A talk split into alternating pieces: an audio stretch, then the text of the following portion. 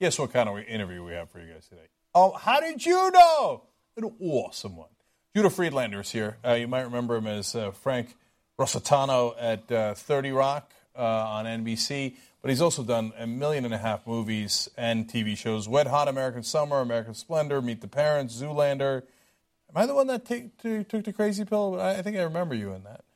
I played in, in Zoolander. Uh-huh. Oh yeah, I had a little part in that. I played Scrappy Zoolander. I was uh, me and Vince Vaughn played uh, his two brothers, and Jon Voight played the dad. So we were his uh, coal miner brothers there. That's yeah. awesome. That was a lot of fun. Uh, and then uh, just about every TV show: Spin City, Curb Your Enthusiasm, Sesame Street. Yeah. The Burn with Jeffrey Ross. Yeah. Um, so, and recently he was on Howard Stern, Daily Show, and even the Jimmy Dore Show. The reason for that is he's uh, going around telling everybody about uh, what would happen if the Raindrops united. Okay? Yeah.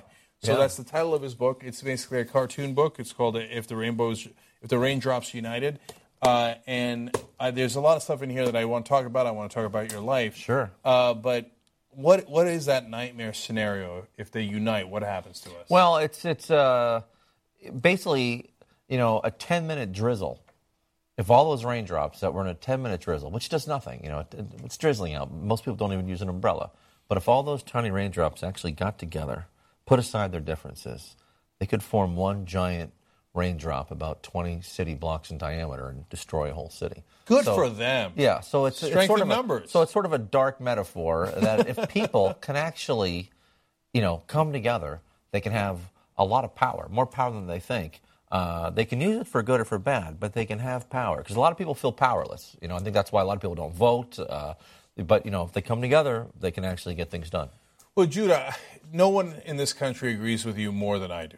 Okay, because that's what we're trying to do with Wolf PAC, which is our super PAC to destroy all other super PACs. I love it. Okay, and uh, and we think that hey, you know what? You're a lot more powerful than you realize. And, and if we all unite, uh, and we don't need everybody in the country, we need a hardcore group of people yeah. who are willing to fight. In our case, we're trying to regain democracy from the from the oligarchs and the and the corporations that have seized it, right? Yep. Uh, and uh, and it, that theme is throughout the book. Yeah. Uh, and of course, you do it with comedy, and yeah. and some of the stuff is serious, though. Yeah. Yeah. Right. Um, and so, as I re- uh, leaf through this, uh, I get the sense that you're a no good lib. Is that true? A what? A no good lib. Oh, that term. Yeah. No, I'm like.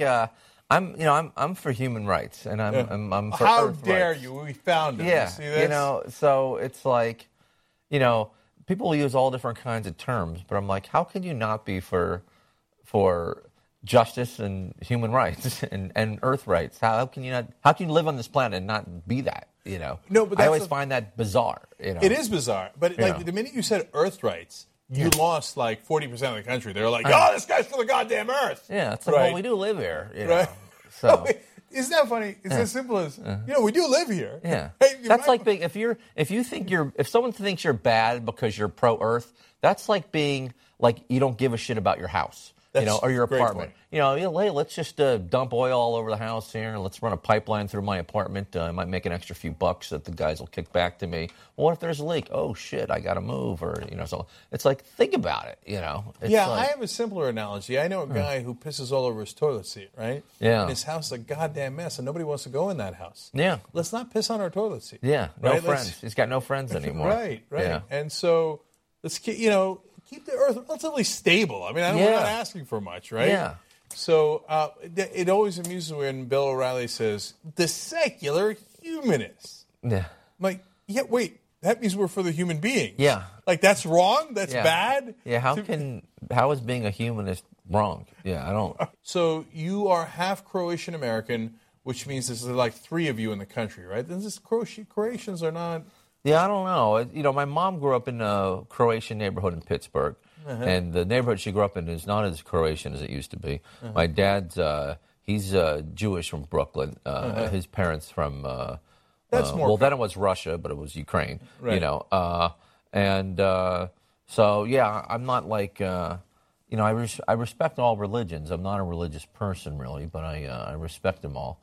And uh, so, yeah, I grew up in different places, mostly Maryland, but I've been in New York since 87, and work took me out here for a couple years in the early 2000s. And uh, yeah, Yeah. You know, So- I get around. I try. I mean, doing stand up, I tour all over the place. You know? So Russian Jewish from uh, Brooklyn is is not uncommon. That's fairly normal. yeah, that's pretty common. right. Yeah. Croatian is there like a Croatian? I don't know why I'm obsessed with this, but is there a Croatian community? Were there was there pressure to hang out with other Croatian Americans? Well, you know, I grew up, you know, mostly in Maryland, which was not near where my dad's side grew up or where my mom's side of the family grew up. So I, I never really saw relatives all that often. I would see relatives from my mom's side more often than my dad's side. Mm-hmm. So, yeah, because my name's very Jewish sounding, and uh, Uh, oh yeah, yeah, you know, yeah, yeah. it- you know, right. it's very Jewish sounding, but I'm I'm not religious, and and I've, I've you know been treated by different people differently over the years because sometimes you know people who are anti-Jewish will uh, you'll hear your name and you'll they'll act you know maybe not so nice to you, but then I've even had Jewish people who like uh, you know I've had like uh, like Jewish girls like sometimes every you know not often but once in a while a Jewish girl might hit on me, and then she finds out that my mom is not Jewish and then to her, the way her interpretation of the of being Jewish, that that means I'm not Jewish. So she looks at me like I tricked her, you know, uh, you know, like like, and then like like I just robbed her apartment when she wasn't home, like I'm the worst person in the world. Now, if you you, never claimed anything. yeah, I know, I know, I know. It's like I, I didn't do anything, you know. Like so they so like so that split second, you know, where if the, where if if she mentions about like you know where you bar mitzvah, I'm like no, you know, and then it'll be like like she goes from like uh, she'll go from like like really liking you to absolutely despising you just based on that one thing. Now, if you go back in time to uh, World War II, uh, Hitler considered you Jewish if one of your grandparents was Jewish. Yeah. So in that sense, Hitler was actually more inclusive of Jewish people than many Jewish people today.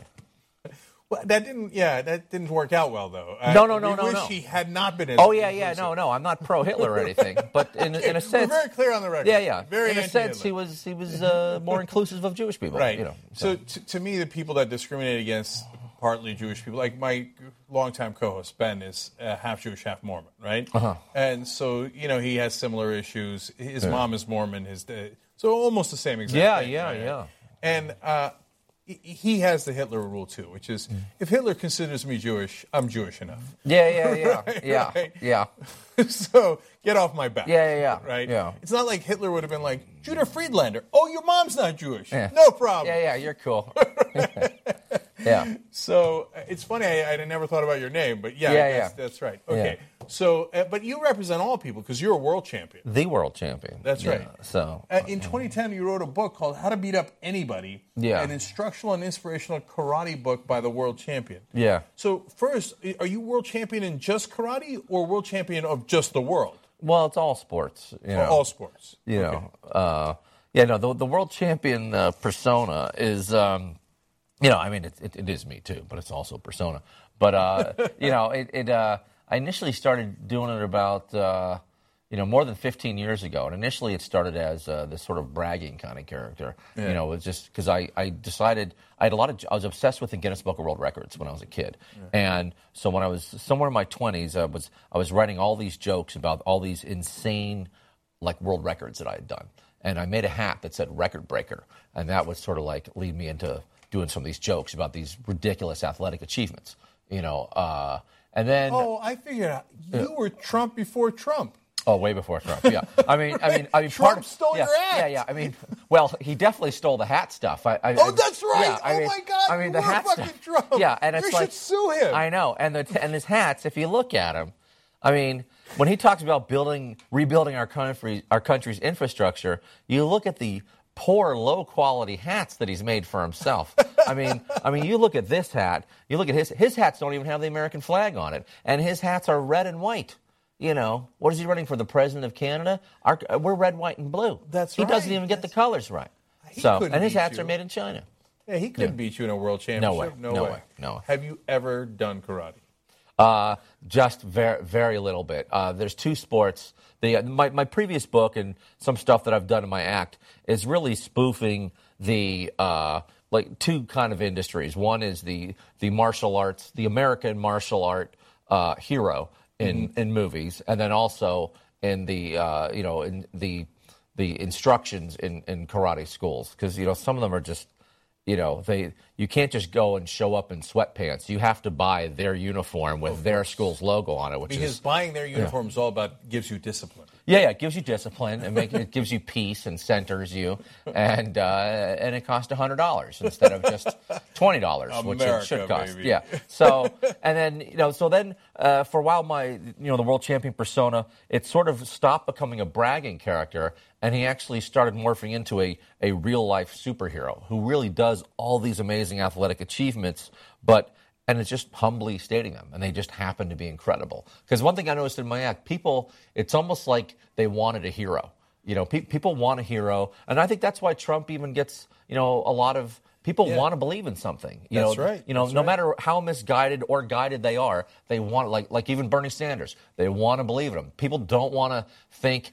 Oh, he may not be good on a certain issue. They want to think he's 100% awesome. Uh, you know, when, and whoever it is. It's the same with the people who vote for Hillary. Um, so it's so part of my act, you know, deals with not just the self-centeredness and the me, me, me, and the selfie generation and the narcissism and the narcissism of America, but also um, that stuff of just you know always the salesmanship of everyone selling themselves. You know, Yep. everyone's got a everyone's got an Instagram. Everyone's everyone's selling themselves. So it, it kind of satires that a little bit. And then You're, you're yeah. satiring, you're spoofing the core of American culture. Yeah, Right? You yeah. know, that's exactly what it is. Yeah. It's the marketing. I mean, when you think about it, Ronald Reagan, what was he? He was an actor. Yeah. Right? And we suspended our disbelief and said, no, he's not. Yeah. It's real. Yeah. Right? He really is a cowboy who's going to Yeah. save us. Yeah. Right? Yeah. And here we are again, how, you know, Yeah. decades later with Trump, who's a reality show host. Yeah. Right? Yeah. But we're suspending our disbelief again. Yeah. And, and my favorite thing, I say it over and over, is Frank Luntz did a study group, focus group on Trump supporters Uh-huh. and asked them, why are you supporting Trump? And one of them said, well, he's going to make America great again. It says it right on his hat. Yeah, yeah, I saw that. yeah, it's like, well, there you go. Well, there you go. And- hats and- don't lie. That's right. And that's why you're the world Yeah, yeah, champion. yeah. So um, this hat doesn't lie. It's got the emojis for world and champion. So it's like I mean, doesn't, there it doesn't is. lie.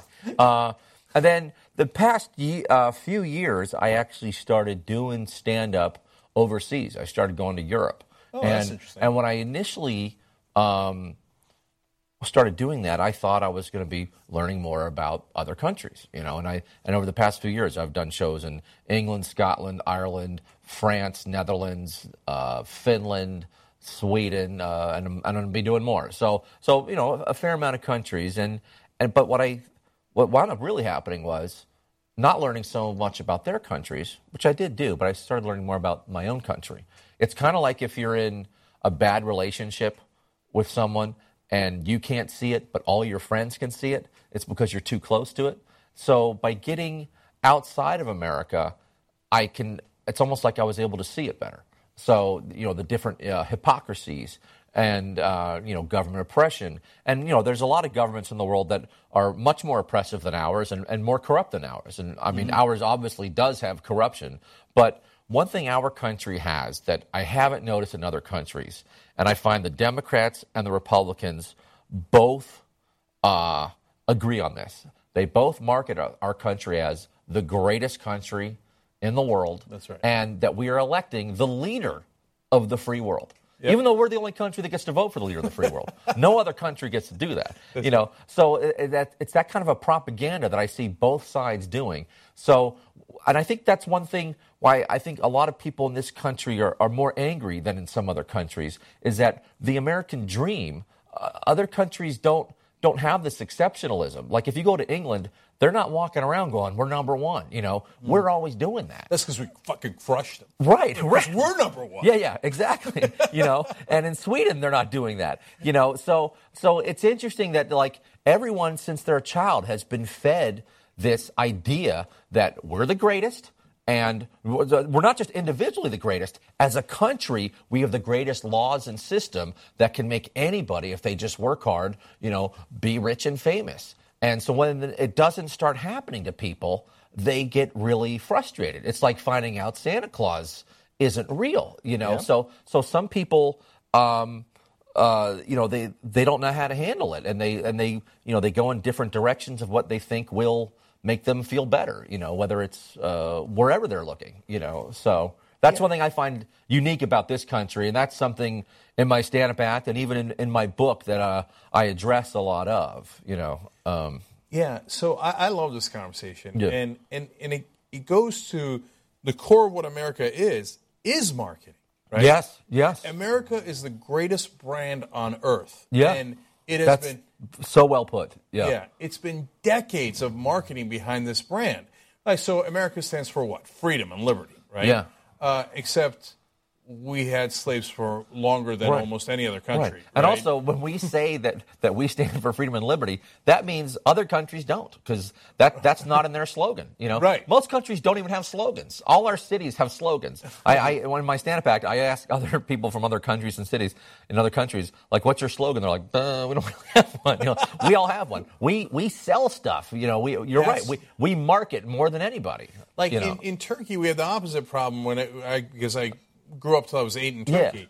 They think marketing is ugly. Like Yeah. they think like it's a great dis- shame and dishonor if you have to market yourself, right? Yeah. And so they don't market anything. They have hmm. like two or three of the seven ancient wonders of the world in Turkey. They're like, shush, Yeah. shush, don't say anything about it. It's a great shame if you do, right?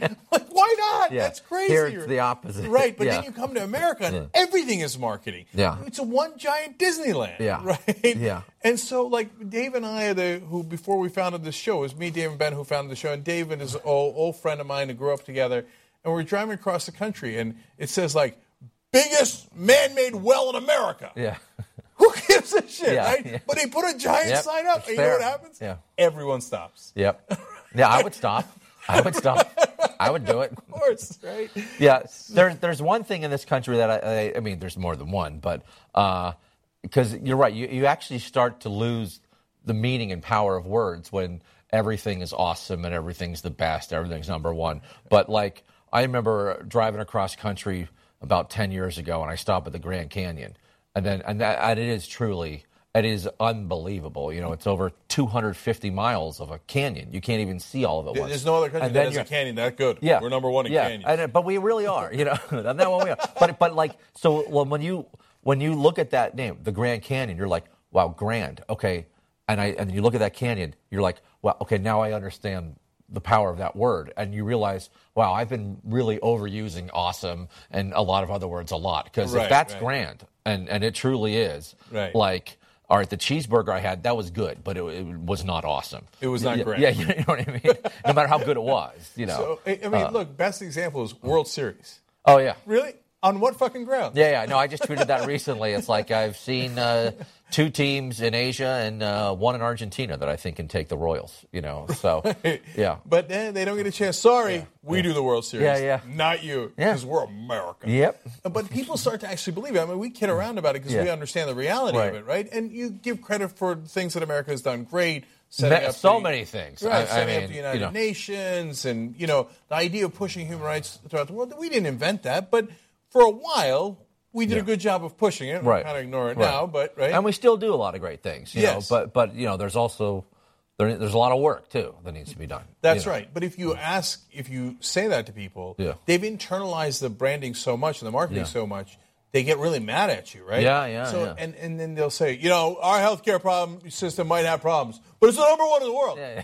But actually, it isn't. It's Yeah. number thirty-seven. Right, and and like right, and like anything, like to get improvement, it's okay to acknowledge that you're not doing that well. You know, it's like Right. you know, if you're someone who has you know uh, drug problems or weight problems, it's like the, the first step into getting better is, is admitting it. and God it, and damn, I love this conversation. And it's okay to admit you're not the best at something. That's how you can actually become the best at something. That's that you. That is an know, epiphany, man. you know, that is a it's like- grand epiphany. Yeah, because like- you're right. I never thought about it. Like Yeah. I know that America does the marketing and la la la, Yeah. and I talk about it, but I never realized that by us saying we're number one, it forces us to not fix what's wrong. right, exactly. And so, and it's actually now I'm thinking about it, and it connects to another story that I that we did on the show that I loved, which was um, if you tell your kids that they're geniuses, Yeah. that really screws them up. Okay, because they think everything is based on if you're really good at it Oh, or you're not good at it, right? Yeah. They don't realize that no, hard work makes you good at something, right? Yeah. And so if they're not good at it, they go, I must not be a genius at it, and they drop it immediately. Yeah, Right. yeah. and it ruins them. Yeah. Right? If you tell them that it's you get it through hard work, then they work hard to get Sure. results, Sure. etc. And we've ruined the country in a sense, and that's why I think we're headed in a bad spot in a lot of ways. Yeah. Because we told ourselves we're geniuses. Yeah. We're number one. Yeah. We're number one. So Yeah. don't fix anything. Yeah. Right. And, and and and if and if you're not doing something, something well, don't, don't ignore it. Yeah. Ignore it. Yeah, Right? it must not be worthwhile. It's like you know, I'm like I'm a big soccer fan, and and you know, soccer is not the most popular sport in this country. It keeps growing, but you know, there's so many people who just shit all over soccer. It's oh, it's not a good sport or whatever, and, and that's because we're not winning. You know, That's If- exactly If we right. won the World Cup, people would be like, yeah, soccer's the best. It's you know? cognitive dissonance on Yeah. a mass scale. Yeah, yeah. Right. If we're not good at it, then it's not that we're not good. It, it's that it must suck. Exactly, Right? exactly, God, exactly. that's so fascinating. Yeah. All right. So uh, now I want to rewind a little Yeah, bit yeah. because I want to know how you got into this thing in the first place, right? what comedy or Comedy, yeah. yeah, you- okay. that- that's like a ballsy, crazy thing to do. Did you know you were going to go into comedy, or Yeah, well, I um, I always did a lot of art, and uh, and you know, for, for me, and I, I, my parents were very strict, and my mom was my mom's an artist, and and so she passed it on to me. I was always doing tons of art, and uh, and my dad really, you know, from a young age, always taught me to uh, question authority, you know, and uh, and that's one of the reasons I hated school so much. I mean, I got good grades. I had to get good grades. My parents were very strict. They didn't let us watch a lot of uh, TV. Uh, it was either, you know, first was do your homework, and then it was, you know, go outside and play, or if you're staying inside, create something, write something, draw something, make something. You know, uh, so Wow, that's so, such a cool yeah, yeah. So I was always, uh, and I got into. I remember like sitting around breakfast, and you know, I'd be eating. My dad's looking at the paper, and then all of a sudden he just starts laughing. He just starts cracking up. And I remember being a kid, being like, "What? What? What happened? What? Like how? What? Like I'm not laughing. Uh, why is he laughing all of a sudden?" And it would be like a political cartoon in, in the paper, like Herblock or somebody. Right. And, and it fascinated me that the, this drawing could just like create laughter like that. So I was intrigued by that. So when I was like 10 and 11, I started doing my own, some of my own little uh, comic strips, or, and some of them were just, you know, funny, and then some of them were like political ones, you know. And uh, so, um, so I, I always did that, and then it was somewhere in, when I was in ninth grade, I got into animation, uh, doing my own animated. Uh, uh, you know, I had this. I, I lucked out, and uh, the the substitute art teacher was a woman uh, who, you know, looking back, I mean, I, I didn't know then, but looking back, I'm, I'm my guess is that you know she was gay, and, and she was also like a you know someone who was a real artist, you know, and she lived in Baltimore, and and so she like brought and had us doing all kinds of things that other art teachers were never doing, you know. So she she taught us animation, and uh, and I was just blown away by it. So in animation, you have to do tons of drawings. You know, Right, you have to right. do you have to do at least nine drawings for one second of film, and. Uh, Oh, I'm so out. yeah, yeah, yeah, yeah, yeah. And I was, you know, for me, I was like, oh, I love this. You know, it's Right. like doing it for hours and hours and hours. And then I even did some up into my early 20s. But when I was 16, I learned that. So I was always interested in comedy, you know, with the animation, with the, the drawing as a kid. And then when I was 16, I learned that you can actually become a comedian. And there was a show that came on late at night, and it was all comics you'd never heard of. It was called Comedy Tonight, and they would actually so because before when I'd see comedians, you know, I'd see you know you'd see Joan Rivers, you'd see Rodney Dangerfield, and it was great, but it never occurred that you could do that. You know, it just seemed Right. as part of this showbiz thing that didn't seem real. You Yeah, know, yeah, but this one saying, was all these young comics you never heard of them, and then they would talk about how hey, you can see him, he's going to be at this uh, comedy club, and I was like, what? There's places you can go and watch this and you can do this. I'm like, I want to do that. So that's when I was 16. So I started writing jokes then, and I was very introverted. And then uh, I made like like 19 the deadline for me to get on stage. It's like I had to get on stage before I turned 20. So when I was funny what's in people's heads. Yeah, I don't know yeah. Why you thought that? yeah, Who yeah. knows, right? Yeah, so it's something I just had to do. Uh, so I'd been writing jokes for about three years, and then when I was 19, I go to an open mic. It was in Washington D.C., and uh, you put together what you think is going to be five minutes, and you just go up there and give it a shot. And So first talk show I ever did, Yeah. I fell in love, and I said, "That's it. I'm I'm doing this the rest of my." oh, life." that's great. yeah. And by the way, we're about the same age. Okay. And I was this close to going to NYU.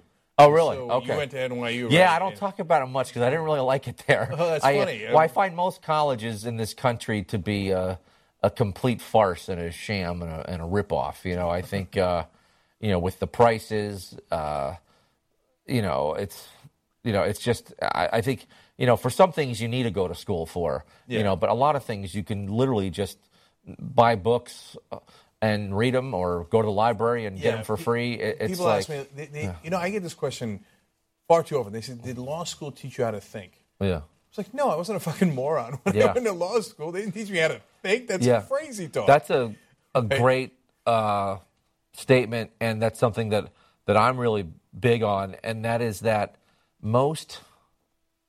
I think the reason I really hated school was not just the oppression and the, the fascism of it, but was that it never, not only did it not teach you to think, it discouraged you from thinking. I remember being in an English class in 11th or 12th grade. You'd read a book, and then you would read literary criticism about that book, and then your homework assignment was to write a paper summarizing the plot of the book and then what the other critics thought of the book. Not ever what you fucking thought. That's right. You that's know. Right. So so but but but I think that's one of the big, you know, even like with the political, you know, clashes in this country is that most people in this country, one, I think I think most people, you know, didn't pay attention much in school, but I think a lot of people also you know, even if they did pay attention in school, most people aren't. They don't teach you how to think. They don't teach you to question authority. They don't. They don't teach you to think for yourself. You know, they're always they just like authority. yeah, yeah. They're just like memorize this, memorize that, uh, summarize what that other person uh, said, and it's like so. You know, kids from when they're kids to when they're 18, they've never been taught to think for themselves. And yeah. so, what what do you think is going to happen in a society when you build a whole society? And hardly anyone is actually thinking for themselves. Yeah, you know, I remember when I was in college, and I, I love philosophy. So I, I yeah. took a couple of philosophy courses, and then I asked uh, one of the professors, I said, "What happens? Like, let's say I want to study philosophy. Let's say I want to major in philosophy, right? Like, uh, and he's like, "Oh, well, then you have to research one of the other philosophers and become an expert in them." Like, yeah, yeah, no, no. When do I become the philosopher? Yeah, exactly. right? Yeah, like you I'm have not, a brain, you have a yeah, heart, you have a soul. That's right. Yeah. And he and he he laughed and he's like, it's pre- pre- preposterous. How yeah. dare you yeah. think you could actually become a philosopher? Like think for yourself. Well, but what am I? What, I'm like, you guys are wasting your life analyzing other philosophers. Yeah. to me, that's right? such oppression. You know, that's just like it's just it's maddening to me. And, and when i see it happen on other people like like sometimes people will come up to me after a show and they'll be like hey uh, i'm thinking of uh, doing stand-up comedy. So my friends say i should do it. Uh, what do you think? And i go first of all look comedy is, is a lonely stand-up comedy is a lonely business. It's a rough business. So if you have to have someone else tell you to that they think you should do it you should definitely not do it. It has to come from within you right, know? Right, right. And then the second thing is a lot of people will want to take a class or something like that. I'm like, I'm not big in. I'm there. You can teach some things about how the business works, and then mm-hmm. you can teach a few yeah. basic things about stand-up comedy. About you know, don't do other people's material.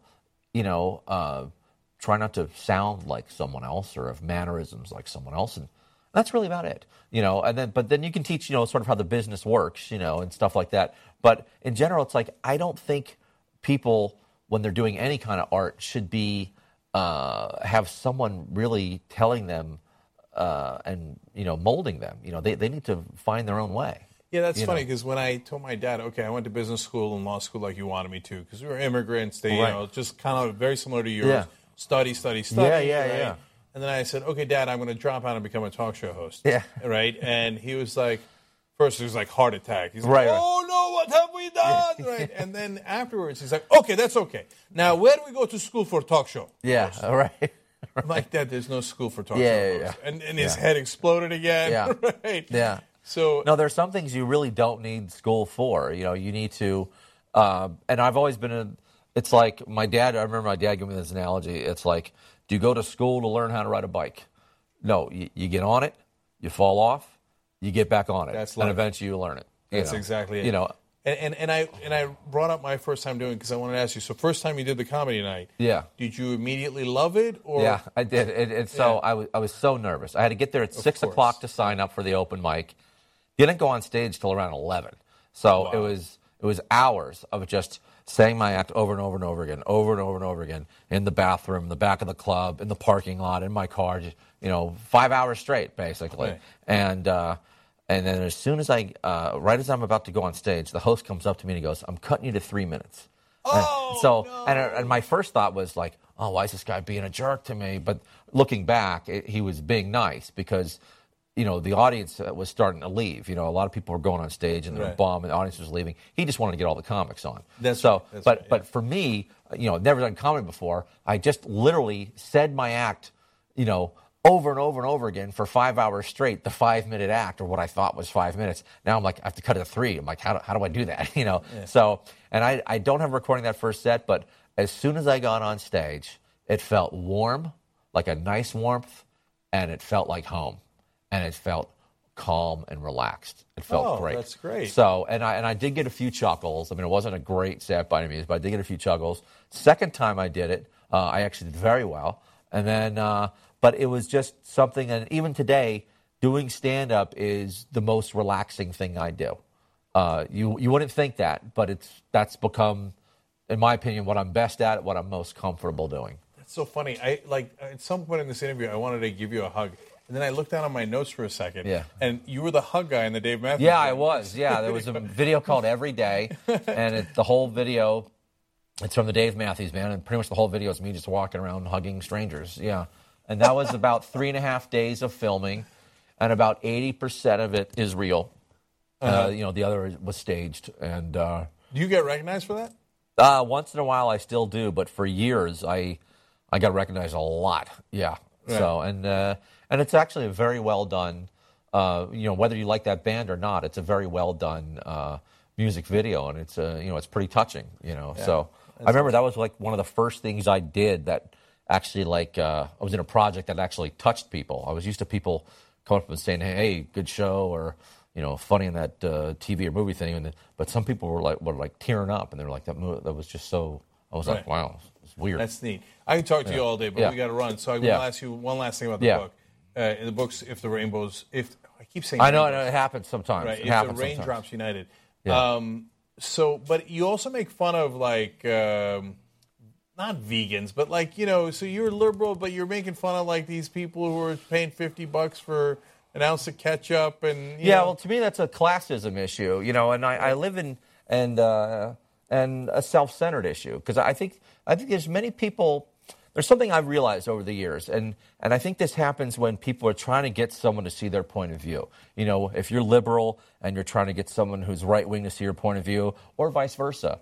Um, I think um, some people are able to with their imagination, put themselves in someone else's shoes. Some people just literally, like like biologically, cannot. Uh, they they cannot relate to something unless it happens to them. that drives me You know, nuts. you know, and So but I think it's but the, number one problem in the you know, world. and, and that's part of just reality. So that's something I've.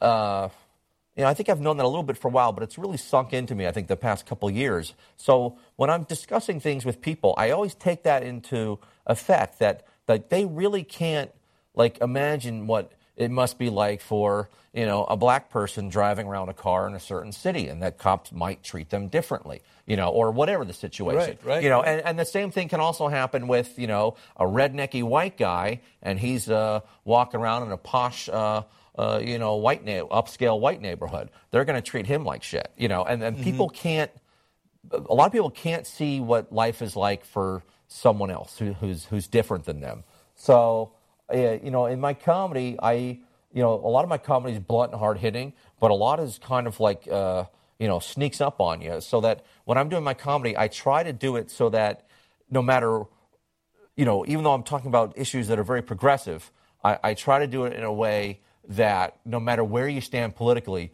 you're going to laugh at it because you know I, I work with I do things that are like so absurd that people might, you know, I don't know if I'll change them, but they might start actually thinking about it. And be like, oh yeah, I guess that is a little ridiculous, you know, because Right. I find people, many people on the right and the left, even though they hate each other on so many issues, they a lot of them, most of them want the same thing, you know. Of You- you, you, you know, you know. So, Yeah, so that's just blinded so, that, by so, so that's I, and that's yeah. what I find. Uh, you know, I always find that interesting. And I even find it, you know, on, on like I have one cartoon in here.